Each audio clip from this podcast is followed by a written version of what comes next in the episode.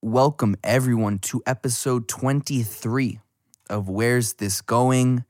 I want to start out by thanking my sponsor, U.S. Wellness Meats. At U.S. Wellness Meats, all of their foods are raised on family farms dedicated to sustainable and ethical principles. They do not use any pesticides, herbicides, antibiotics, growth hormones, or GMOs. The owners are the farmers themselves, and they supply nutrient-dense, all-natural foods to professional football and baseball teams, colleges, individual athletes at the highest level of every major sport, health professionals, respected gourmet chefs, fine dining establishments, and families all over the country in every single state, Canada, and Puerto Rico who are looking for the best food on the planet.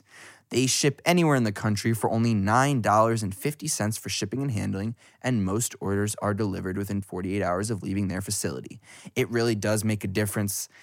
Put the best quality fuel in your body and get the best results. Grass-fed and pasture-raised foods are nature's high-octane fuel. Use promo code PODCAST for 15% off your next order at uswellnessmeats.com today. I also want to remind people that they can check out all information about myself and the show on felix-levine.com. I've had people ask me where you can find all the podcasts in both video and audio versions, and there you can find absolutely everything, ranging from pictures from every single of my recordings to the video and audio versions. As I mentioned, you can also find contact information if you're a sponsor and looking to sponsor the show. You can also, if you are a fan and have something nice to say, you can find my contact information there and email me or fill out the form on my website. There's also the link to my YouTube channel that you can click on the little icon on the website. There is absolutely everything that you need to know. And my next guest is a professional mixed martial artist with a record of 21 wins and 5 defeats. He was the inaugural welterweight Bellator champion, and he is now a current welterweight for the UFC. He has an incredible life story and is an incredibly humble man. Please welcome Lyman Good.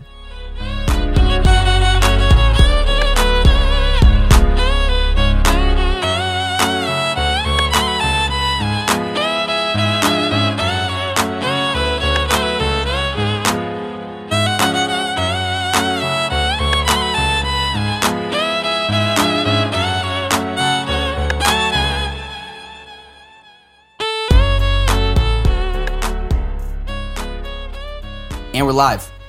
Lyman, thank you, sir, for taking the time today. Yeah, thank you for having me. It's my pleasure. So, as I said to you a couple of minutes ago, is there a little tidbit that the world doesn't already know about Lyman Good? I mean, pretty much I'm an open book when it comes to my purpose in fighting. And, you know, my purpose served is to motivate people who've come from nothing to be able to work hard at everything that they have in life. I was born and raised in Spanish Harlem, you know, a poor family. I was, you know, typical no father in a family. And then basically my mother and I wanted to do something as a hobby together. So she got the idea of putting me into martial arts as a way to also get me out of trouble. You know, I was a street kid. I think that's maybe something a lot of people didn't know. You know, I come across as very kind and genuine to people, but I lived a very different, you know, existence years ago. I was a different person completely. Street kid, got into a lot of fights, you know, was hanging out with a lot of gangbangers, and, you know, I was kind of on the cusp of, you know, living a very different life, just to put it that way. And that was when you were about how old? I'd say, well, I was born and raised in Spanish Harlem, so I've been there my whole life, but really it got bad probably around 16, 17, you know, in my teens when I was in high school around that time as well. I was cutting school a lot. I actually come from a Catholic school upbringing. It's probably something most people don't know. Got kicked out of there. Got kicked out of 5 high schools, always for fighting. But was it anger? Yeah, it was anger, but funny enough, it was never because of me. It was I got into fights because of bullying. Bullying is one of the things that really, really gets to me. And I'd see bullies, you know, picking on other kids a lot. So that's when I'd step in. I get into fights for other kids, basically. You know, something that it really bothered me to see that kids wouldn't stand up for themselves, you know. And it almost made me angry. Like, you know, like, dude, like stand up. Like, fucking say something back. Like, but, you know, you don't realize till later in life that just people are just scared. People have to be trained to be able to do that. A lot of it has to do with confidence, and there's many elements that factor in someone standing up for themselves. So that's another reason that I got into martial arts as well. Wanted to kind of curb that anger that I had, all for a good reason. And then years later, I fell in love with the journey. Worked hard at it every single day, and here I am, years later, 15 years professionally fighting, Bellator champion, currently fighting for the UFC now, one of the highest echelons of MMA, living the life. On top of that, I also teach. I own a school in downtown Manhattan, and I'm blessed with the opportunity now to pass that on to other people. So I'm still interested. I want to take you back just a little bit to those first years, because I'm interested in, I've just been here with you for a couple minutes, and you seem like a very nice guy. But to imagine at 15 or 16 that anger and that that the fights you got into, what was going on through your head when you saw another kid get bullied? What did that trigger, and how did you kind of were you a big strong kid that felt confident you could beat up anybody, or what was it about it that kind of got to you? Can't say I had confidence. I had my own problems and things that I was dealing with at home, and I think it was just anger. Anger was just my driving force when I was younger. I lived with anger for so long in my life that was just like I didn't care, confidence or not. It just drove me to the. Where did that anger come from in the beginning, you think? A lot of it was just my upbringing. A lot of it's not having had a father in my life and just having to figure things out completely on my own. God bless my mother for. Single-handedly raising me and my two sisters and doing the best she could, given the circumstances. But a lot of it's anger from that. A lot of it's anger from just feeling judged by the world. I felt very different from people, and a lot of my peers at that age, I felt like I was different because I wouldn't fit in, whether it was because I couldn't fit in or it's because I just didn't want to. But I didn't fit in any cliques. I was kind of like a solo kind of dude. And I don't know, the anger just kind of expressed itself in different ways. I did a lot of writing, a lot of music. I used to draw a lot. So that was kind of my way early on to get all this energy out of me. But it manifested itself sometimes, through violence. And part of it is the anger that I had inside, and part of it is just the people I was hanging out with. There's a very violent atmosphere I lived in, in Harlem back in the days. It's gang territory. There's Bloods, there's Crips, a lot of gang wars and stuff. I was kind of in the middle, seeing it all. So it, I don't know, after a while, it started to kind of just manifest itself on me. And I don't know. To answer your question, I think the bullying issue is just, it bothers me because in a way, it's like I saw myself in those kids. Circumstances that they felt was out of their control. Being ridiculed, being meant to feel small, and minuscule, and like they don't belong, that feeling of not belonging is something I always related to.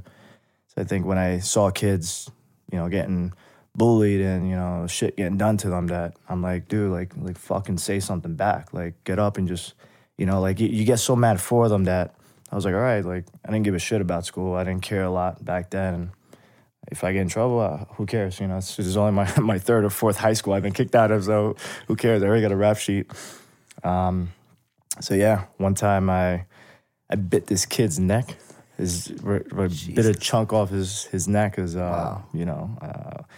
throwing baby powder on this kid, this foreign exchange student, and he was asthmatic and he couldn't breathe. Like he was like hyperventilating and everything. So that was one story. Another one was in Catholic high school. What's going on? What were you a big kid? Were you? I mean, now you're. No, I was actually. I didn't really eat a lot. I didn't sleep a lot. I had insomnia when I was younger. I was pretty lean. I was actually smaller. But you were at least. Perhaps you talk about not having confidence. But were you at least confident in your ability to fight or beat someone up? Yeah, I was just fucking out of my mind, and that's enough for me to just feel like I could, beat anybody. It didn't matter. I've been on the receiving end of beatings as well, so to me, it was just kind of like a way of life. So you were always, most of these like fights you got into were to help other kids that couldn't stand up for themselves, or were you also getting bullied as well? No, I wasn't getting bullied. I was that quiet kid. I was always on the outside, kind of sitting back, and I was very observant. I wasn't I was barely hanging out with people. So you're like the quiet kid who's on the outside, and then you see someone get bullied, and then something just turns on where you boils my blood. Like, wow. It's just I couldn't explain the logic behind it, but I understand it. Do you feel like some of that also is still present in the sense of when you get into the cage to fight? Because now here you are in front of me. Like, I'm sure other than the fact that you're built like a tank, but like when people see you, you know, I'm sure you're still reserved, but then you get into an octagon and you're ready to literally, you know, take someone's head off. Do you still have that kind of ability to switch things on and off? That's, as I grew up and, you know, started my journey in martial arts and started to learn how to control that, you know, I came to terms with knowing that that is a part of me, and rather than trying to erase it, just, you know, let it be a part of you that's always there, but you have to have that, you know, that control over it. And, you know, it's almost like that little kid in me that's always gonna feel that way. There's nothing I can do about it. I just have to coexist with it. So all I do now is I just kind of cage it up and then let it out at the right times, you know, and I use it for a good cause and, you know, for the right purpose. So every time I go out there and fight, that kid in me comes out, you know, that anger side of me, all the, you know, projected negativities and bad things I went through in life, all that stuff, all that shit, all that like bottled, you know, energy that I've had as a kid. I kind of cage it up and just let them out when it's time to fight. What would your mom say when you would get kicked out of your high schools? At first, you know, obviously upset. After a while, she's like, oh, okay, another one. She's like, all right, you know, scratch off another. But, you know, again, like I love my mother to death. One thing that, you know, later in life, you go back and you appreciate it. You appreciated then, but I was too out of my mind to even, you know, acknowledge. But I acknowledge now, like, the patience she had with me. The fact that she was so supportive in whatever it is I decided to do at a young age.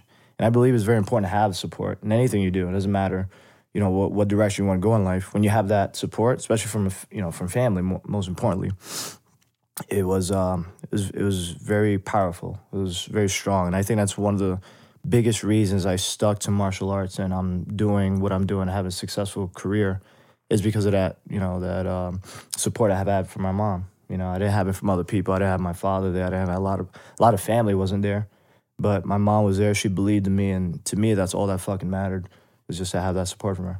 And your sisters, were you protective of your sisters as well? Absolutely. If anybody tried to fuck with them? Absolutely. There's stories that they probably don't even know that.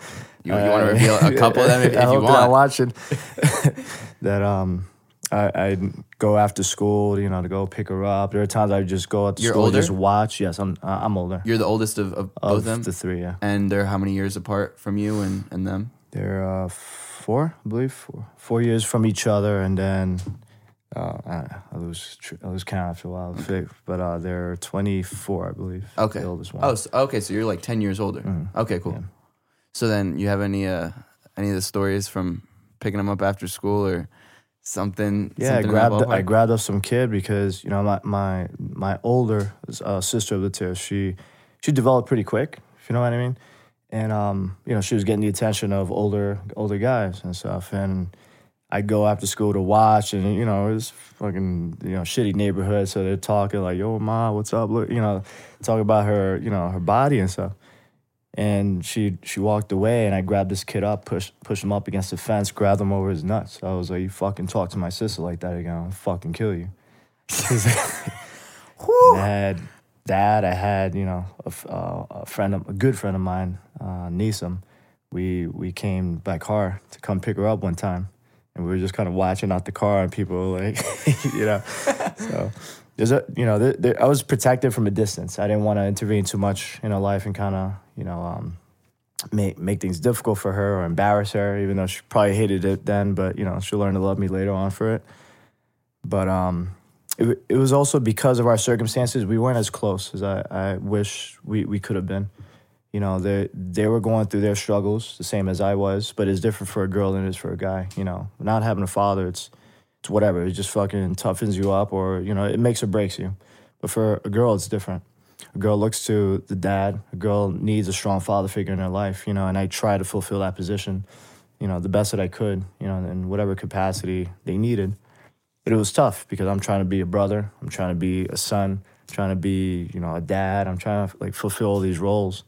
And that also gives me more appreciation for my mother, who had to fulfill many roles, you know, just to try to help me and my sisters live a more satisfied life. And I don't know, I mean, I don't know if you ever want to be a father or not, but how has also, you know, perhaps the lack of presence of your father changed you and given you a perspective on life as a man and perhaps one day if you choose as a father? My entire life I've tried to make amends with, you know, how I feel towards him, but I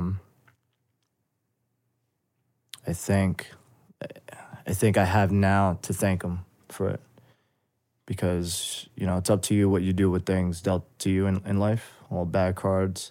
You have to turn it around, not play the victim role and just use that as an excuse to just sob your life away. So because of his absence, I thank him for that, because I learned everything not to be. I learned everything to do with my family whenever I start that journey and I begin my own family and I become a father. You know, he's made me stronger because of it, even though it wasn't his intention and wasn't how he wanted me to be stronger. But in his absence, in the things he's done when he was around in my life and just everything because of him, he's made me a stronger man because of him. So because of that, in a different kind of way, I thank him for it. Mm-hmm. That's beautiful. I think I'd imagine you'll be a great father when that time comes. So then what was the first day? Do you remember the first day you got brought into the gym? And how old were you when it was? Your mom signed you up? That was yeah. How it worked? 17 or 18. We walked into the Tiger Schulmann School in downtown Manhattan. It was on 19th Street, the west side over. Went into the school. And I don't know, I was too, like, hypnotized by just the visuals, people hitting pads, the sound of, you know, leather on leather, just that cracking sound, and just the smell, the stench. I felt like an animal finally walking into his natural habitat. I felt, you know, going back to what I was saying before about feeling like not belonging and, you know, being an outsider, it was probably one of the first times I felt at home and I felt at peace and I felt like this is where I belong. You know, this is my environment. I dig this. You know, it was that feeling I had. What did you imagine you would be doing when you were younger if it wasn't, you know, did you ever have dreams of being a fighter? What did you think when you were like 10, 12, 15 that you would be doing with your life? That's a good question. I had aspirations and I also had fears. My aspirations were maybe become law enforcement. I wanted to go away into the military, to Marines. But because of my sisters, I decided not to. I felt too bad. I felt bad leaving my mom alone with them. So I was kind of curved away from those aspirations. And then fears, my fears of, you know, becoming a gangbanger, having no hope, realizing there's nowhere else for me to go, so I might as well fucking go along with the crowd. End up in jail. You know, I don't know. I didn't really have, like, a very clear indication where I wanted to go in life. I just always had this feeling like you know, there's good in me. I had this, you know, this intuition that whatever I decide to do in life, that I'm gonna be really good at it. And I could have either really been good at being bad or being good at being good. You know, live up to my last name basically. And I don't know. Sure enough, for whatever you want to call it, God's blessing or, you know, the universe paralleled me in the direction of fighting. And that's where I am now, and I completely own up to it. I'm blessed for that. So do you feel like the second you walked into the gym, was it that kind of moment where it's like, this is my calling? Or did you were like, okay, this seems kind of cool, like, let's see what's going on, and we'll take it from there? It was probably more along those lines. I don't think I was thinking fighting. Did you ever watch UFC or MMA growing up or know anything about it? I mean, I was seeing MMA, like, in the streets, yeah. Like, you know, seeing, like, brawls and fights, you know, in the streets a lot. But as far as in the ring, I'd seen a few fights of UFC. You know, I can't say I was, like, a fan of it. I, you know, watched it, you know, purposefully. But I had seen it before. But it wasn't really my intention when I first started training. I went in just thinking, like, wow, this is fucking cool. Like, this is awesome. I just felt this just magnetic pull to it. And it wasn't really until later when I started competing, when I had my first taste of a fight and my win and that first feeling of, it was like a drug, you know. And how old were you? I was 21, I believe. 21 was your first professional fight? Yeah. I started pro. I didn't have an amateur career. I was fed to the wolves, just thrown straight in. There wasn't an amateur circuit back then. So the only direction, if you wanted to go into MMA and start competing, was to start pro. So I, funny enough, my first card was with Frankie Edgar. Frankie Edgar was on the same card in Jersey. It was Asbury Park for Ring of Combat. Right, because I was looking at your record, and it was like, oh, I think a lot of your first fights were all Asbury Park, right? Yeah. And then it was there.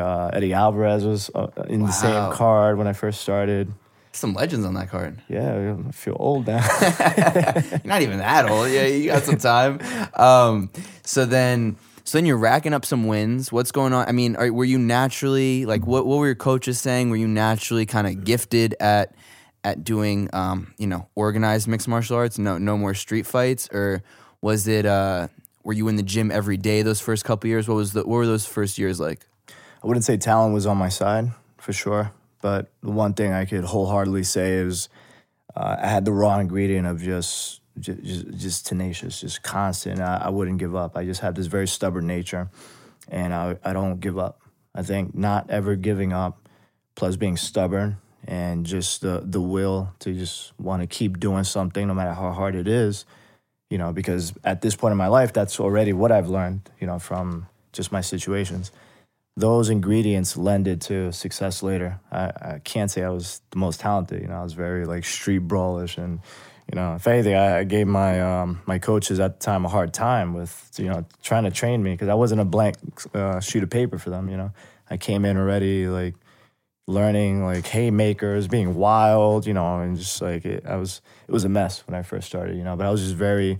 I think one of my styles for starting off was they knew right away I'm very explosive. And that's, to this day, that's still my style. I'm very explosive when I fight. But, those elements combined is kind of what helped define my style when I first started training. And then you get signed to Bellator. Mm-hmm. You become the first inaugural Bellator welterweight champion. What was that like? That was probably one of the first milestones of my life I felt that I had accomplished. Sometimes it's not so much the outcome of something, the win of something, but how much you put into it for that to be the outcome. And this is, I don't know if people are aware, of when I went through that tournament, I slept in a cage, the cage in my gym. Are you serious? For 3 months. My coach said, if you want to win, let's sleep in the cage. Stay here. You're not allowed to go home. So I bought a mattress. Every night I dragged the mattress into our cage in the gym, and I slept there throughout the tournament. Wait, so for the 3 months, so it's a 3-month tournament. Yeah, because you compete every month, once every month, so every 30 days. And the whole time you're sleeping on a mattress that you would drag from the back or whatever into the cage at night and sleep in the cage alone? Yeah, alone. I was the only one in the gym. This is on 19th Street in Manhattan? No, this is Elmwood Park in New Jersey. This is where all the fighters train. So in... the 19th Street school where I first started training, that was kind of like a school for anybody to come in and train. And then maybe like 1% of the people who train there end up actually competing at that level. I was one of those people. Then if you wanted to train for a fight, we'd have to go to a location in New Jersey. And that's where all the pros fight. So you're like 23, 24 at the time in that ballpark? And... So his only option was if you want to become champion, you're sleeping in the cage. That's how my coach laid it out to me. And what's in your head? Are you thinking you're fucking crazy? I'm gonna go and sleep on a real bed. Or you're like, oh no, okay, all right, right up my alley. Okay, I mean, I have no ties to the outside world at this point. I have this relationship with training and with fighting. It's this this love affair that I have with it, that there's nothing outside of that. So if you tell me I got to sleep in order to become a champion, sleep inside a cage, okay. Were you convinced that if you didn't sleep inside the cage at night, you wouldn't become champion? Or you? I don't know if that's how I was thinking, but it was just I knew. See, my coaches, I have two coaches. They're brothers, the Schulmann brothers. One is very technical, and he's amazing at, you know, getting the physical and technical aspects of, you know, your game, getting up to par. The other does the same as well, but he's also very mental. Mm. And he was the one that, Tiger Schulmann was the one that came up with the idea, told me to sleep in the cage. And he says, you know, when you have this nature of self-denial, you always have this expectancy that you always have this feeling that you're tougher than the other person because you gave up things that the other person wouldn't have. And at the end of the day, when it comes down to the wire, it's a battle of inches. Who gave up the most? Who did the most? Who sacrificed the most? And when it comes down to, you know, that darkest hour, the hardest part, you know, the toughest of the tough, that's what it winds down to. It's just a battle of inches. So yeah, your opponent's training for you. He's training to beat your ass. He's training to take everything that's yours, and he wants to embarrass you. He wants to knock you out. So you're even there. What else can you do, you know, to edge out competition? And he says it's mental. A lot of it's just what you do mentally, because physically you're capped. Your opponent is capped. You can only train so much. You can only do so much. So mentally, he says, those who give up the, you know, pleasures in life, little pleasures, simple things, eventually become tougher in their minds, you know. And he also said that it's like a dog. Like you just feel territorial if you sleep in a cage, and then you compete. You'll feel like a dog that's in your cage and they don't belong there. You know. Wow, that's one of the most insane stories I've ever heard. I've never heard of any other. I've had a couple fighters and I have a couple more. I may never hear a story like that ever again. I swear to God, I slept in there, and sure enough, he was comfortable? Right. Huh? Was it somewhat comfortable? Could you? That was at least. I mean, you get used to it, you know. I also had insomnia, you know, that I was struggling with when I was younger.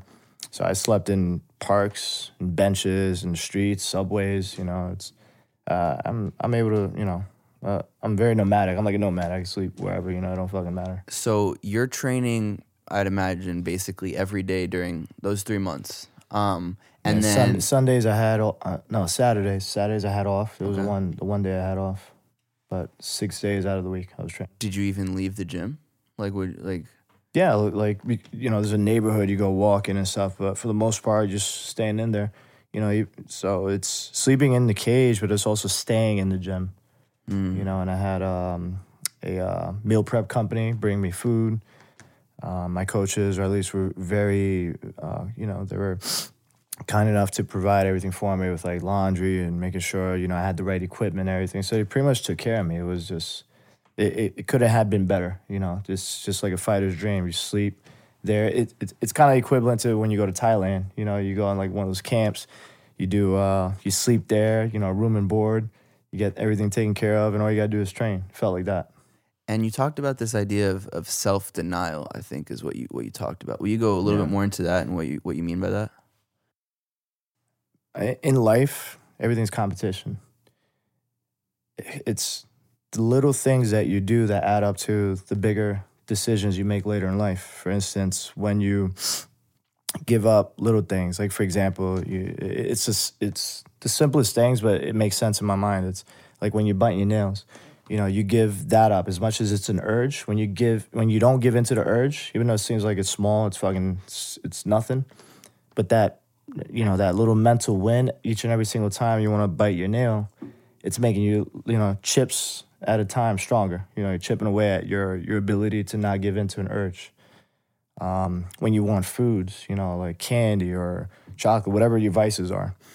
I feel as if every time you say no to it, you're slowly chipping away at making yourself stronger. You know, all these little chips eventually add up to later in life when you have to make a choice that really matters. It's you've had so many, like, practices at it, you know, on a small scale, that it adds up to helping you make, you know, the right choice when it counts. You know, and I feel like it's also what you do when no one knows you're doing it. You know, everyone glorifies doing the right things when people are watching, when everyone sees you doing it. But it's what you do in the dark. It's what you do when no one's around. It's what you do when people don't even know that you're doing it that makes you stronger for the times that they do count in front of people. So for you, it was also, it was that combined with kind of removing those outside pleasures to just get you focused on the task at hand. Yeah. Was that correct? Mm-hmm. And, 'cause I mean, you hear some of those crazy stories from those crazy boxers like the Tysons and the others who would, you know, give up sex for their whole training camp. What is it, do you feel like, in your head about giving up a pleasure that helped you hone in on exactly your next opponent, the task at hand? Did it make you only think about what you were doing next? Yeah, I think it's you look at the person that's standing across the cage from you and you objectify him. You say that you're the reason why. You're the reason why I've been sleeping in this cage. You're the reason why I'm not at home every night. You're the reason why, you know. So you project that on your opponent. You know, that plus what I said before is, you know, that I channel that, you know, that kid in me that grew up and, it was, you know, went through the hard times and everything. I let him out of the cage. You know, it just made me very, very violent in that cage, you know. Wow, that's so interesting, because I think some... in the other fighters that I've talked to, you know, it seems like for you you don't fight angry, because you fight smart and you fight technical. But in terms of emotions, would you say you fight angry?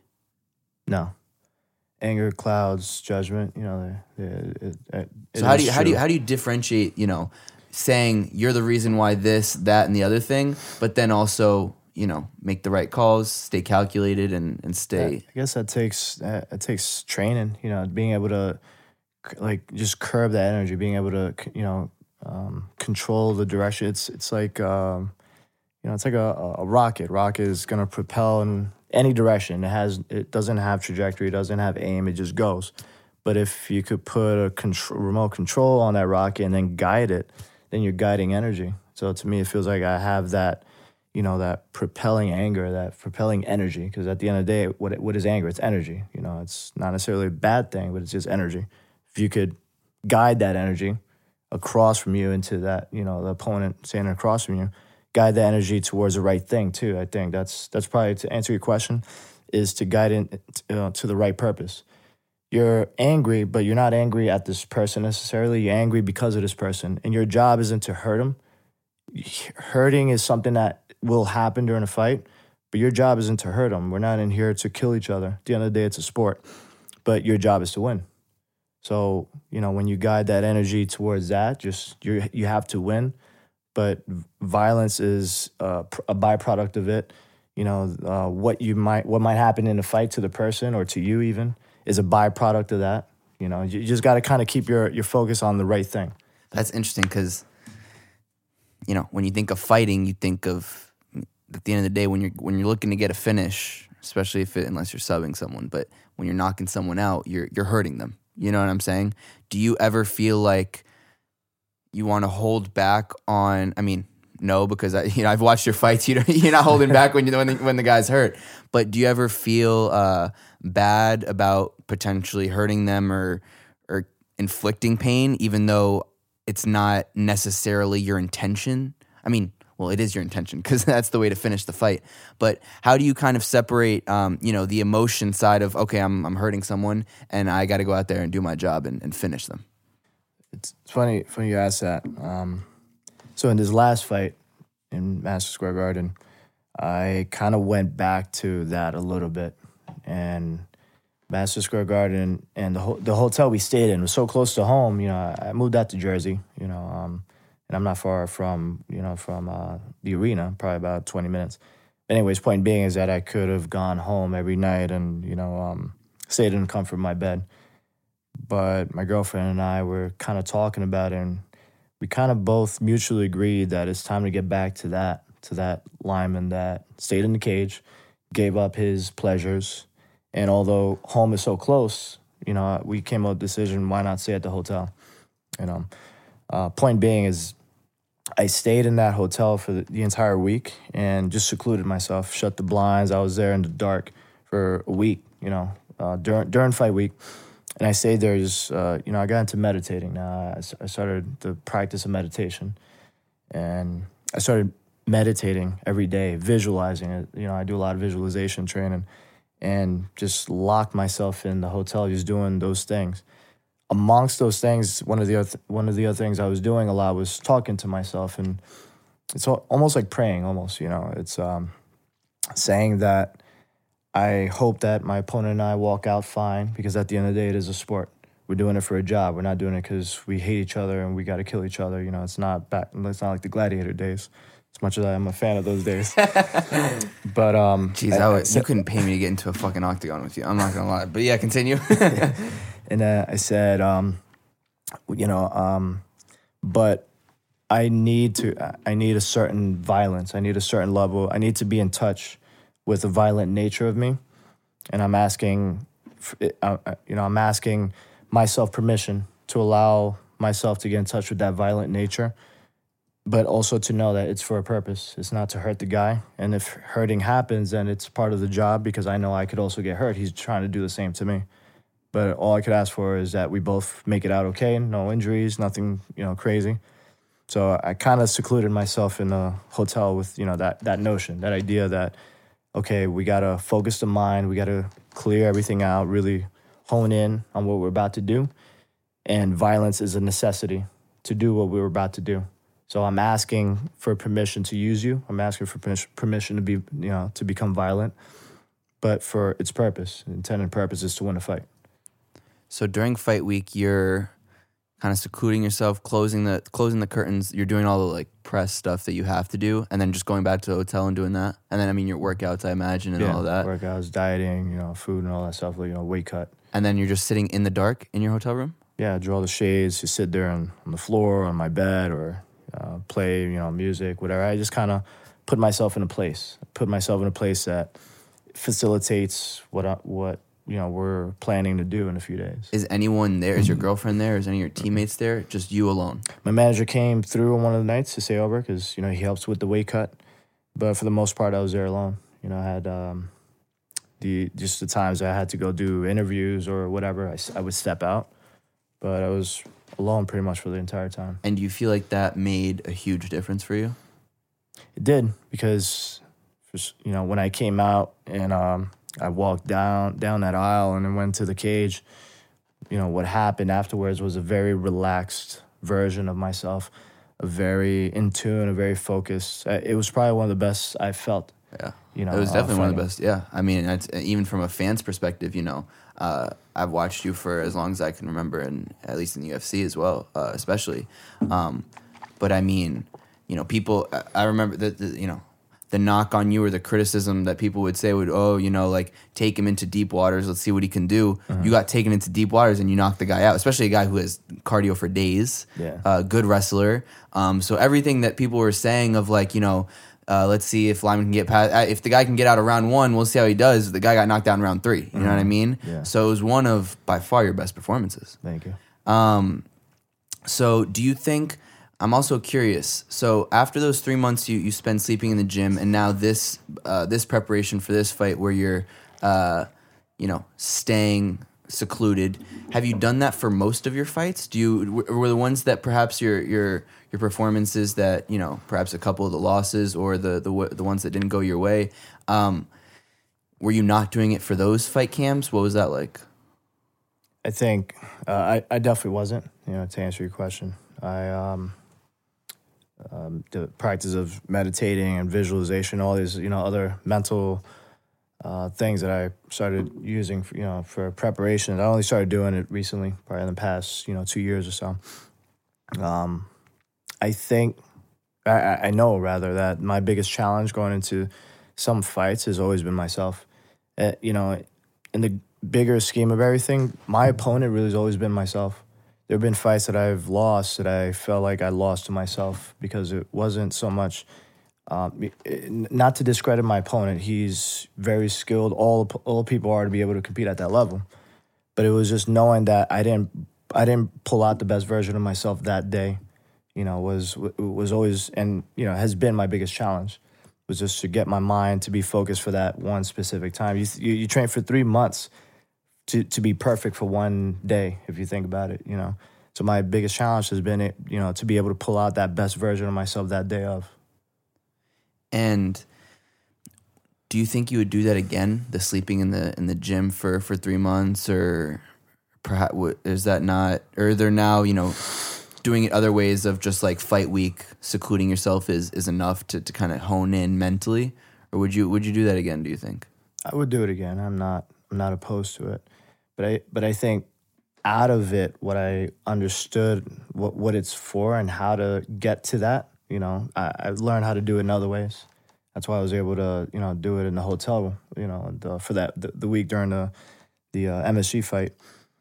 So I kind of learned the core of it, you know, what is the purpose of sleeping there? You know, it's basically to rid yourself of pleasures in life and rid yourself of, you know, the mundane, the casual life that you live every day. It has to be different. You know, what you're about to do, it's special. So you have to treat it as such, and you can't act as if it's just any other day. You have to really prepare your mind, get ready, because it's, you know, it's as important. This is what you're about to do. It's your career. It's your legacy. It's everything you're fighting for. And is your when you're telling your girlfriend, like, what's that conversation like? Like, hey, babe, like for this week, I'm kind of on my own. She's cool with that. She's completely cool with it. She's, you know, I'm very lucky to have somebody who's understanding, and not just understanding, but she'll push me. She pushes me out there. She'll literally kick me out the door. I'd be like, get the fuck out of here. Go train. Get your ass up. Like, there have been times where, you know, like not feeling well, but she's like, you know, waking me up from bed. Like, we got to go.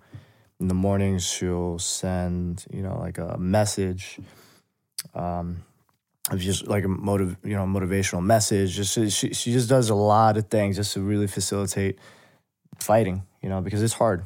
Fighting is a very selfish sport, and it's a very selfish thing that you do. And when you know, everything else, for example, teaching, because I teach and I fight, but they're opposite of each other because fighting is selfish, teaching is selfless. How is fighting selfish? Well, because you have to do everything for you. It's about your diet. It's about pushing everything aside so that you could make the time to make sure you're getting trained properly. You know, and I don't mean selfish in a bad way either. Right. I mean, you know, rightfully so selfish, because you can't be doing other things, because then you lose your focus. It has to be, you know, at least if you want to be successful at it, you have to really hone in. Anybody who's good at fighting, you'll see that everything for those 2 months during fight camp is 100% just around their training. Nothing really exists out of it. Some people are able to juggle certain things, and they have to as well, because they have families, maybe with kids. So it's not like they can just abandon their kids, but they find a way to do it. But at the end of the day, their real focus, mentally at least, it's really on the fight and everything to help, you know, the success rate of that fight. And do you think because you teach and you talk about this, you know, fighting being selfish and teaching being selfless, do you feel like because you do both, it balances out kind of perfectly? It does, and it's a challenge though. It's definitely a juggling act, because when you're there and you're teaching your students, you know, you have to, you know, first of all, I have to show up and, you know, being tired after, you know, because I train in the mornings and I teach at night. So you have to be able to kind of put that aside and not let it be about you. Oh, I'm tired, you know. Like, so what? Like, they're there for you. Be there for them. You know, suck it up. Go there and teach them the best that you can and coach them the best that you can, you know. So in a way, it kind of inadvertently makes you tougher too, because, you know, like, you have to keep going, you know, no matter how tired you are. But there's also a certain point where I do have to pull out from teaching for a little bit, because I need the extra time that I put into teaching. I use that time for training, and it's usually as I get closer, probably like the month out. I start doing extra training, you know, three a day sometimes. So there is a certain point where I do have to pull out from teaching a little bit. What's your fight camp usually look like? I got, so every day is training in the morning. How long do you start out, like, from your fight? How long before your fight do you start your camps usually? 8 weeks. Okay. Preferably, I mean, there's been a 2-week mark one time. You know, I had a 2-week notice fight. But essentially, a fight camp is 8 weeks. And then, so you have 8 weeks to prepare. Usually, you want to already start the 8 weeks, you know, in shape. That's why you don't want to, like, in 8 weeks, we got to fight. Oh, shit, let's get in shape now. You always want to be in shape. Always want to be training. So you have, like, a baseline. And then once you get the call, you sign, the ink is dry, you're good to go. 8 weeks of just hard training. You know, now we start, as the weeks go by, you start intensifying it. But then you taper off probably like a week before, 2 weeks out. Everyone's a little different there. I do usually like a week out, you know, because I want to get an extra weekend of, like, hard sparring and, you know, training like pretty hard before the fight. Training every morning. certain days. I train again at night. I do strength and conditioning at night on certain days, and then on the weekends, and then I have my wrestling days as well. So it's kind of all over. I create like a whole schedule with it. And the thing that I love, and actually the way that we were kind of put in touch was because I had, as you know, Julio on the show, Julio Arce, featherweight. And what him and I talked about was how closely knit you guys are at Team Tiger Schulmann's. You know, you, Julio, Shane Burgos is going to be here on Tuesday, and the rest of your team that you guys have there. And I know you guys try to usually be on the same cards together. I mean, it was so cool. MSG, you know, yeah. It was you, Julio, and Shane. Twice. Exactly. Yeah, exactly. Two times. Is it, do you prefer always going through camps with your brothers kind of all being on the same card? Is it does it make it easier for your coaches and for you guys to motivate each other and to push yourselves? There's definitely a plus to doing it all on the same card because the energy on the mat is unreal. It's just all of us fighting. We're all training. We get a lot of outsiders who come in for all of us. So it's just a cool vibe. Just, you know, the energy in the gym is different. But what's cool about the team, too, is that even if we're all not on the same card, we're always training together. So even if one of us is fighting, we're still there for each other as if, you know, we were on the same card, which is, you know, pretty damn cool. You know, we're trying to do our best, train year round, so that we're there for each other. And you know, in the case where it's only one of us, it's still good. There's still a lot of energy on the mat. But when we're all on the same card, it's just like, you know, it's crazy. It's just we're all training hard. Our coaches get excited. You know, they're just it's different. You know.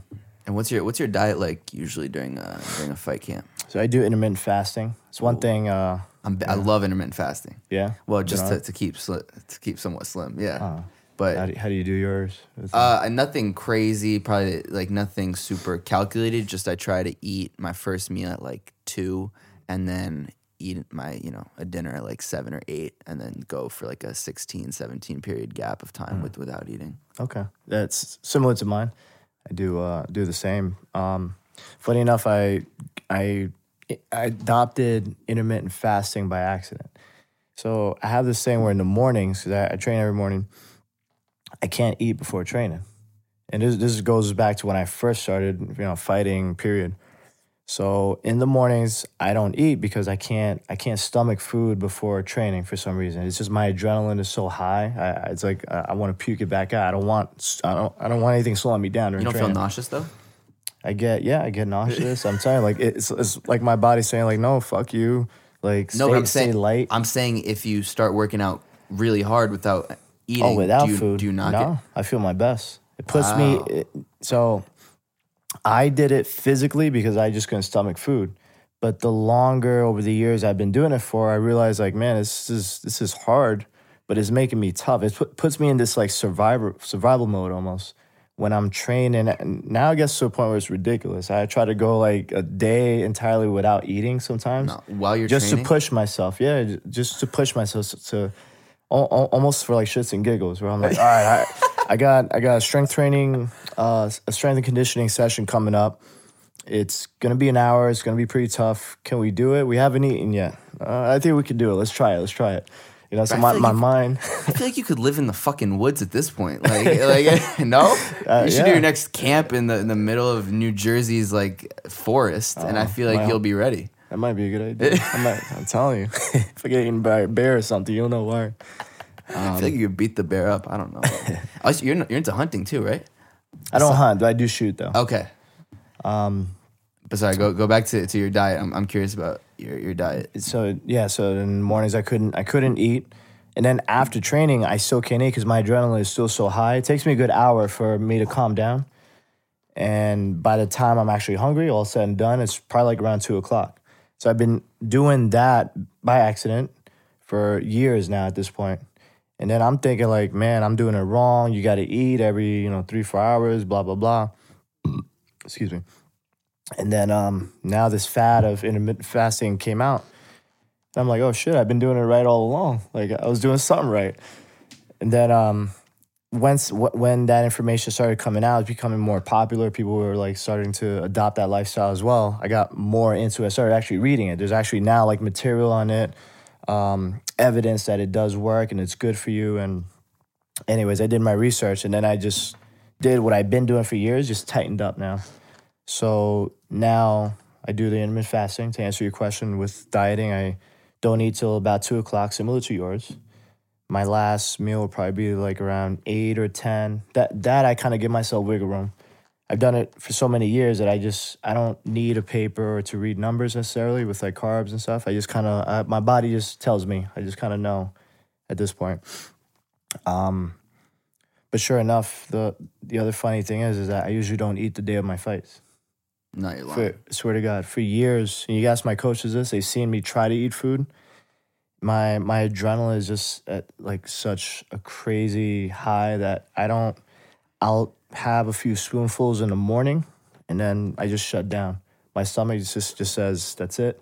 So you go into a UFC fight with other trained killers fully on basically an empty stomach. Yeah. Wow. That's insane. I have fluids, and I try to have like carbohydrate drinks, you know, or I'll have like Gatorade and like sugars and stuff just to keep me going. I'll try to stomach bars at least, you know, something just light to at least keep me going. But as far as like a meal, like a proper meal, I never usually have on the day of a fight. And it's because you're just not hungry, and the adrenaline's too high, or you're just like, I think it's the adrenaline. But do you feel like it's like repulsive to eat? I can't explain the feeling. It's just like the thought of food, it just doesn't even excite me. What about after the fight? Then you... Oh, fuck yeah. Like I go crazy after the fight. It's a different story. But as a matter of fact, after the fight is probably like where I pig out, because it's such an emotional day, such a physical day. The adrenaline, you get an adrenaline dump after. And then when it's all said and done, you're just tired. You're so tired, but you're so tired that you don't even want to eat. You don't even want to chew the food. It's like I need like I need to have it in a blender or something like that. But yeah, the day of the fight, I have a hard time eating usually. So I'll go by the whole day. I'll compete on, you know, usually on empty. But again, I've trained for so long like that's kind of my survival mode. That's the way I operate. That's my MO during fighting. And in terms of what you eat pretty. I imagine you eat pretty clean during fight camp, at least probably all year round. I imagine you eat pretty clean. I'll eat clean during the fight camp. You eat meat. You're not. Mm-hmm. You don't do a vegan or anything. No, I don't have a lifestyle. No, okay. But I do try to avoid red meats closer to the fight because it takes more to process. Right. It takes a lot of blood and everything into your stomach, and then you can't. You don't have the right energy for the fight. And how much weight do you cut usually? What are you walking around at now? 90, 95 about now. Try to be leaner these days. Used to tip around 200, 205. You wouldn't ever move up, you think? No, I've done some fights at 85. Yeah, but I feel my best really at 170. Huh. And there's something about suffering in a sauna that I enjoy. It's like it gets. I feel like you kind of like torturing yourself a little bit at this point. Yeah, you start to see a pattern. Yeah, you know? There's something about the weight cut. It fucking sucks. I'm not saying like I'm enjoying myself in there either. Honestly, if you would have said I enjoy it, I would have been like, yep. It seems like I wouldn't be surprised. It just feels like it's a process. Mm. It's a process that I must endure in order to fight. It's like my rites of passage to the last thing to go before the fight itself. But it's almost as if that's so hard that it makes the fight itself much easier. That's like the fun part, you know. But if I don't have, I almost feel like if I don't have that weight cut and that like last struggle before the fight, that it doesn't feel right. And about. This is a question because I've been Googling it sometimes, but I feel like you're the best person to ask. If you want to cut like 5, 7, 10 pounds in a couple of days, what's the best way to go about it? For someone who's not like I'm not like a trained fighter, obviously. If I just wanted to do it for shits and giggles one time just to see if I could do it. So I do water loading. You water load to snap your body into rejection mode. So your body rejects anything it has an abundance of. That's why people water load the few days or the week of before the weight cut. Some people dehydrate themselves. I don't know how they do that. That's so that's insane. And when you say that just means like a lot lots of water. Yeah, 2 gallons a day. Okay. I have a system. I do 2, 3, 2, 1, then half and a quarter every day leading up to the fight. But anyways, there's many ways to do it, but the science is all the same. you give an abundance of water to your body rejects it because it has too much of it. And then you stop it completely right before, like 24 hours before, you know, whatever the event is, if it's a fight, if it's a photo shoot, whatever. And that, because your body is still peeing it out, it's still in rejection mode, but you stop supplying it with water, it'll keep peeing out the water that you have in your body still, excess water. And then the rest of it is just sauna. You just got to sit and suffer in a sauna. So in terms of diet, in terms of eating, you're not eating a lot either, right? I'm eating, but it's lean. It's just grilled chicken, lettuce, leaves, you know. Very, very, like, the closer to the weigh-ins, the more simple and just basic and bland it is. Okay, so say you have 5 days, right, to cut, and the fifth day is the event, or the sixth day, I suppose, is the event. Mm-hmm. So you're going 2 gallons. You said 2, 3, 2? Yeah, 2, 3, 2, 1, and then half. Okay. So if I'm weighing in Friday, I start on Sunday. Excuse me, 2, Monday 3, Tuesday 2, okay. Next day 1, and Thursday half. But I try to stop the half by the time I'm supposed to weigh in the following day. Gotcha. But for us, it's in the morning, right. So by the morning I'll have, you know, I'll sip on some water. You know, it doesn't have to be half because it's morning, and you know, I don't want too much water in me. But I'll sip close to maybe half a gallon, less than that, if anything, by the morning time, and I just go 24 hours without it. And then the rest is just I sweat it out in the sauna. And the sweating out is the big part, right? Huge, yeah. I stay in there for like 5 hours, you know, 6 hours sometimes. And, you know, I'm fortunate enough to sweat like crazy. If you ever see me train, I sweat like a fucking pig. Like, it's ridiculous. Like, pools. Like, everyone, like, in my team, they make fun of me, like, around me. They know, like, I can't hide anywhere because you see foot tracks of, like, sweat everywhere I go. But I sweat a lot, you know. That's, you know, in a way it's a good thing because when it comes to now weight cutting and being 170 for a fight, it's not really an issue because I'm not gonna dry out. And how many pounds are you shedding from, like, say, the Sunday until the Friday of when you weigh in? Can you do it? Can you sweat out? Oh, can I sweat? I could sweat. How many pounds out? I did 21 and a half pounds one time. In 5 days? No, on the day of. No, you're lying. Swear to God. No. At Bellator in Chicago. 21 pounds in a day? 21 pounds in the sauna. We were there for like a good amount of time, but it was, I messed up the loading trick. It was also the sodium. I had food that had salt, so I retained the water.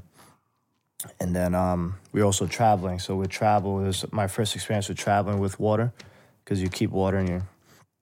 So anyway, sure enough, this was a Bellator fight. After the weigh-ins, we went to the...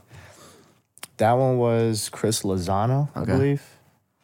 Maybe in Cali or Chicago. I'm not sure now, but I know it was the Lozano fight. And the funny enough, so after the weigh-ins, I go to the hospital. You know, we went because we had, you know, I was like half dying. Wait. But so you wait. It's a Friday morning weigh-in, something like that for Bellator. I can't remember. Okay, so the day before, you're 21 pounds over, or you're what? Are you, I was over, and yeah. you're fighting at 170.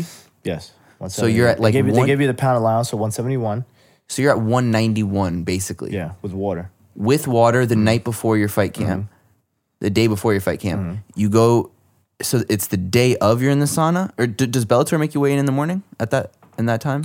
No, Bellator does later weigh-ins. At least then they did. I'm not sure. So the morning of the weigh-in, what do you weigh? You're weighing 191? I was heavy. I was over by a lot. And then sure enough, when we checked the scales, that's how much I had to lose. So we went in the sauna, suffered those hours in there, went to the hospital. They IV'd me, obviously, and then they, you know, replenished me. You weighed in before you went to the hospital? Hmm? You weighed in before you went to the hospital? Yeah, I went to weigh-ins like that. And then like, straight from the weigh-ins to the hospital? Straight. I had to. I was just so depleted. It was just too fast. Like how much of the water came off was way too quick.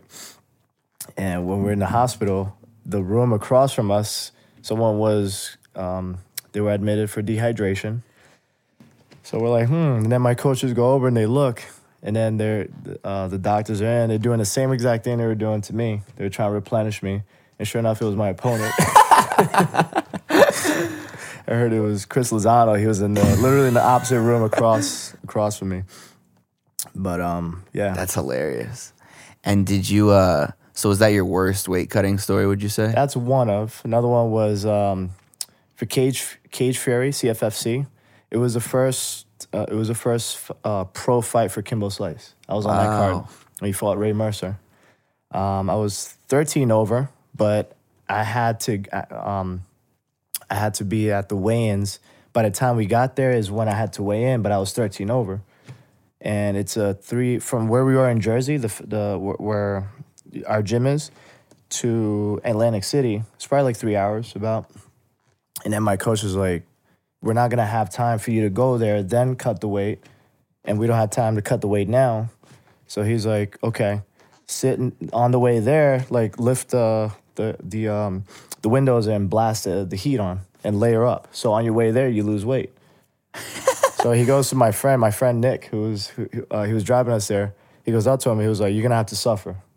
And then he's like, roll up the windows. And this is a hot summer day, by the way. This is during summer. On the way there, he had me. My friend was, he was trying to help me with the weight cut as well. He set up on his phone like an alarm. For every 10 minutes, I do sit-ups for a minute while I'm spitting in the cup, while I'm layered up in like two hoodies. I had like two pairs of pants on, tucked into combat boots I was wearing at the time. And it was funny because it was traffic too. But the traffic held because it slowed us down. We needed more time. 13 pounds in a fucking hot car was not easy. We didn't get pulled over. I'm sorry. We were in traffic. An officer was next to us. Imagine what they're thinking. All they see is a guy in a hoodie going like this, like spitting in a cup. And the officer's like, "What the hell?" Like they said something to each other. They just took off. They're like, "This ain't a car we want to pull over." Did you make weight? Yeah, sure enough. Swear to God, on point. Have you ever missed weight? No, never. See, I've never missed weight. I take that very serious. Obviously, like I'll do what it takes. I'll cut off fucking fingers. Wow. It's at the end of the day, you have to be professional about what you do. Your opponent is suffering as well. So out of respect towards your opponent and to the sport as well, like do your job. So these were just a couple of like mishaps where it's just like, fuck, this is not going the right way, and we gotta. It's crunch time. We got to get there. That was probably the two of the worst cuts were those. The one where I was over by 20 pounds and the one that I was over by 13 and I had to cut on the way over there. That's an insane story. I can't even imagine what those officers are thinking. They're probably like, "Who is this crazy motherfucker?" Well, the funny thing is, my friend's in his underwear. He's driving in his underwear because it's so high. We stopped at 7-Eleven. He's drinking a Slurpee. And I'm over here like bundled up, going like this, and it's like doing sit-ups on the passenger side. But the craziest part about that too is that like guys like you, I mean, I have a lot more weight that I can cut. I mean, you're you're built and you're strong. It's not like you have a lot of weight cutting is really a science, because there's not. I mean, look at you. There's not a lot of weight to get out, but apparently there is. A lot of it's body composition. So the more muscle you carry, the more water you hold. Okay. So that's another reason why I also sweat a lot. Is, it's just because it's mostly muscle. I don't have a lot of body fat, but the water would just pour out of me. And would you ever, do you think, move back up again? I know you fought at 185 before. Is that ever cross your mind or no? No, unless for health reasons, it was advised to me that it's probably best because it's gonna take a toll on my kidneys. Doing the weight cut at 170, I wouldn't change it. So now let's talk about where you feel like you fit in the 170 picture, coming off a big win at MSG, knockout win. I mean, just a couple of fights ago, you're fighting Damian Maia, top guy. I mean, you fought some fucking killers, beat some killers. So where do you feel like you stack up? I know in an interview that I watched a couple of days ago, I think it was post 244, you talk about you want hopefully top 10 soon or get into that ballpark. I mean, you've been in the top 10, I think, in the UFC before, or at least very close to. Is there someone on your radar? What can you tell us about that? What do you think? I think this last fight at least puts me back in the conversation, but I don't think it puts me in the eligibility for competing against the top 10 yet. I think I got to put up another performance like last time, maybe another fight, and then possibly a top 15 maybe.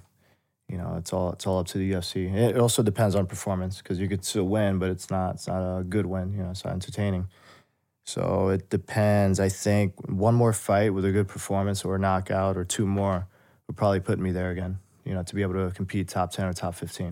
Do you have any perhaps opponents that you'd like to fight, or do you not think about that? It's whoever they give you? It's whoever they give me. I don't put mine onto the who. You know, I just know the what. The what is to climb up the totem pole and fight my way up the food chain and just think of one person at a time, whoever they give me, you know. I just know I have to do my part and make sure I'm, you know, always training healthy, not injured, because injuries have always been, you know, one of my setbacks. I was injured for the Maia fight, right? You know, but you know, all going well as long as I'm 100% or as close to 100% as I can be. You know, whoever they give me. Did you come out unscathed with your last fight? Yeah, I mean, I couldn't feel my toes for a good week after I think from kicks. But I don't know, I see it as a good thing, you know, so I won't feel it now. You know, just numb my foot. Yeah. And so when do you hope to I know you and I talked off camera a little bit, perhaps, because all you Team Tiger Schulmann's guys love fighting locally. It's always great to see you guys on the local cards. There's the big Brooklyn card on April 18th. You told me before that would be of interest to you. Do you want to fight earlier, get one fight in before then as well? I would. I wouldn't be against it. I think as far as a reasonable card or time frame, I definitely want to do the Brooklyn card. But I don't want to be too, you know, specific about the where, you know, because at the end of the day, you have to be able to fight, you know. Mm-hmm. It's who you fight and the opportunity that you get. Because I might get an opportunity that's going to come sooner than the Brooklyn card. And if it's a good opportunity, I'm definitely going to take it. Because I'm in training and I'm healthy, so I'm pretty much good to go. What about that? I might be going to 246 with the Connor card. What, is that too soon for you? Because I know they're still adding cards that January 18th. Yeah, it might be too soon. It's too soon. Mm-hmm. And then April 18th, I feel like they'll get you guys on, right? All you Team Tiger Schulmann's guys. Yeah, maybe send us all out. I know Jimmy's getting ready for one now. Jimmy Rivera. Where do you know where he's fighting at? And he's fighting Vera. And do you know where? January, I think. Texas, right? Oh, okay. Which card is? I think that's the. Oh, that could be in your time frame now. Yeah. How long could you fight? You know, if they called you and said we need you for January 18th or February, I think 8th is the one after that. Yeah. Do you feel like you could get ready in that time? I could. Yeah, because I'm in training. You know, I'm not. Again, I'm not injured. And I've been training since the fight, you know, since the MSG fight. I think it's just because I've been planning travels and stuff like that. That's the only reason why. But, you know, my girlfriend's very okay with wherever the opportunity lies, time-wise, that we could always work around it, you know, reschedule stuff if we had anything planned as far as traveling. And how much longer do you think? I mean, you're 34 now? Yes. You've been fighting for a while. How much longer? 15 years. Jeez, man. How much longer do you hope to continue fighting professionally? Till I'm 80. Jeez. Yeah. I think it's a comment. I got to listen to two things. You know, one is my body, which my body is good. The other is the will. The day that I wake up in the morning and I can't get myself to go to training, and I'm asking myself, you know, like, why are we still doing this? The day that I just lose that passion for it, I think is a reasonable time to start contemplating retirement and stop fighting. Because if you're not doing it for, you know, those reasons anymore, it's just, you know, just to fight, just for money, you know, then you're doing it for the wrong reasons. Do you fear that day? No. I know in my heart when that day comes that it's a very honest, it's a very organic manner to just hang it up and say, listen, it's time. Because what that tells me is not the end of, you know, a journey in life. It's just the beginning of another. Because maybe that'll be when I start a family. That'll be, you know, the start of something different. I always think of the closure of one thing, you know, as the beginning of something else. So it's just, you know, one chapter closed, but another opens. And what do you imagine life after fighting will be like? Do you have any things that you'd like to do? Have you thought about that? Coaching, definitely coaching. I have a very good fundamental idea of, you know, fighting. Having done it for as long as I did, I definitely want to pass that on. I don't want to just sit on the knowledge and not share it. definitely a family. I think throughout all the years, one of the things people have been telling me to do and get into is, like, you know, fitness or fitness modeling and that kind of stuff. Things where I could still use my body, you know, because my body's still in shape and I could still look good for, you know, events and for, you know, photography and stuff. So maybe things like that. I've dabbled a little bit in acting and been doing, like, roles and stuff lately. You know, as an officer in a film soon. You'll tell me about that in a second. I was so into what you were saying that I forgot my Manscaped. and Josh knows it because usually I do it about, like, 30 minutes in. And I was like, wait a minute.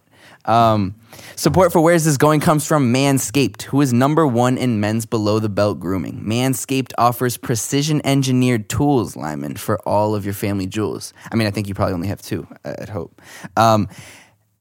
Manscaped has redesigned the electric trimmer. Their Lawnmower 2.0 has proprietary skin-safe technology, so this trimmer won't nick or snag your nuts. Lyman, do you have any good manscaping stories for us? Yeah, one I have a recommendation, actually, is when you do decide to manscape, because I'm a believer in it. I do it. Take your time. I did it one time in a rush, and sure enough, bloody. Lots of little nicks and cuts, but patience. Patience. Have the time to do it, you know. I might have to hook you up with some Manscaped.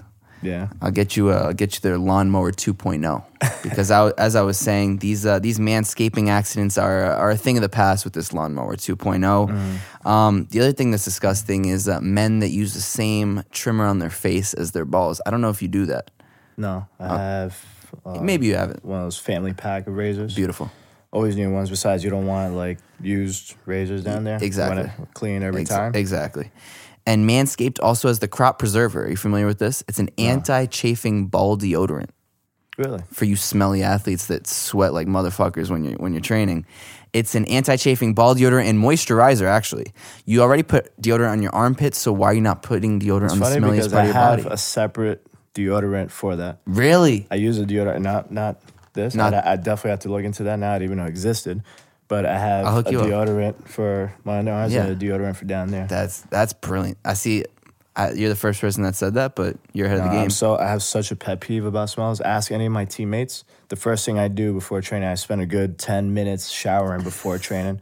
I don't know how dudes could roll out of bed and just go straight to training with that funk. They got that morning funk. They don't brush their teeth. Like, it drives me nuts. I have such a pet peeve about odors and, like, body. Huh. Like, we need more people like you because too many people, too many people smell. Advocate for Manscaped. For Manscaped. We'll hook you up. And for you listeners out there that are not there yet with your grooming, you can go to manscaped.com and use promo code WTG for 20% off and free shipping. That's WTG at manscaped.com for 20% off and free shipping. Always use the right tools for the job. Lyman, your balls will thank you.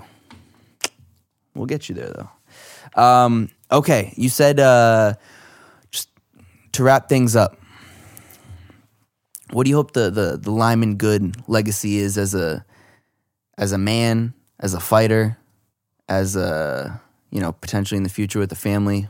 When it's all said and done, how do you hope to be remembered? I was a good man, you know. I can only ask for that, you know. I don't ask for much in life, but I do want to leave at least behind a blueprint for my family, for my kids, and to know that. And to also others, you know, people who've been in my, you know, scenario and have had similar upbringings and worse, because, you know, there's always worse out there, and there's things people go through we may not even know about. So, you know, always be kind and courteous to, you know, the world around you, because you don't know what people go through. I want people to understand that no matter where you are, where you come from in life, that as long as you dream and as big as your dreams are, you have to have the will and, you know, determination, and never give up what it is that you want in life. Doesn't matter what it is. I've been ridiculed. I've been told I couldn't do what I'm doing now for a living, you know, and been judged for it. I've, you know, been through a lot.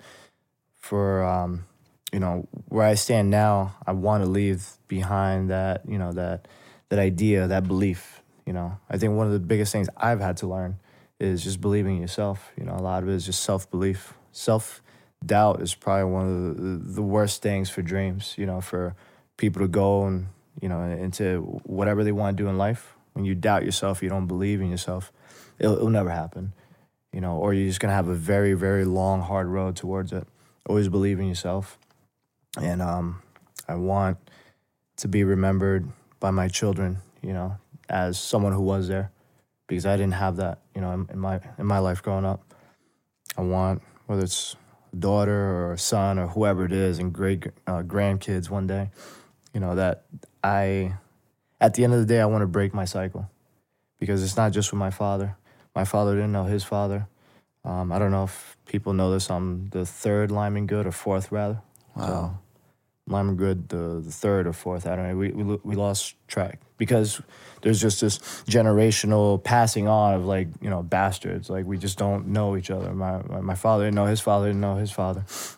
You know, so I want to break that cycle. I want to break the cycle of, you know, just everything. I want all the change to happen here with me.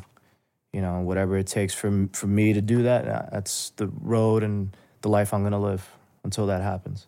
And for those kids that were maybe in your similar position growing up, perhaps without a father, growing up in a tough neighborhood, who didn't have the belief and confidence in themselves, and, you know, and struggled to even find a path to finding that confidence and that belief in themselves, what would you say to them to help them?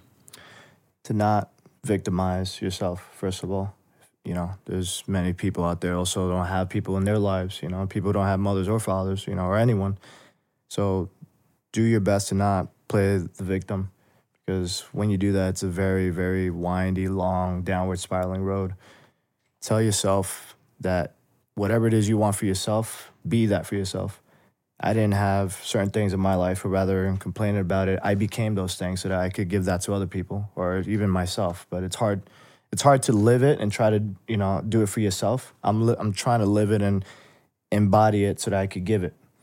So I think the biggest thing is just everything's perception in life. Don't victimize yourself. If it happens, you know, I'm sorry that it did, but know that life can get better, and it will. But it's a matter of perspective. Just look at things, you know, in a positive way. Use everything for positive. That is the best tool you can have in life, is the ability to turn a bad into a good. How you view things in life is the strongest weapon you have. Your mind is, really. But the lens that you view life from is also a very strong and important one. So if you don't victimize yourself and whatever it is you say that you don't have, all right, you know, it sucks. You know, it is what it is, but be those things, so you can make a change for the next person. Beautiful, beautiful. You can find Lyman on the medias, on Instagram at Lyman Good MMA, on Twitter at Lyman Good MMA. Man, we look forward to, one, seeing you back in the cage soon on this journey, and two, it was just an absolute pleasure and an honor to have you on my show. I think I learned so much about you, because, you know, when I do my research, you can learn only so much on the internet, but I think you have an unbelievable story that I hope that more people by listening to this are gonna know about. I think you could, man. I think some of the things that you're telling could be in a book or a movie or a TV show or something, but. I'll be rooting for you in all those fights and in your life after. I wish you nothing but the best, and I know, you know, it's beautiful to hear you talk about your life and your relationship to fatherhood and all that, and I know you'll be a fantastic father when the time comes, so thank you so much, man. Thank you for having me. Appreciate it.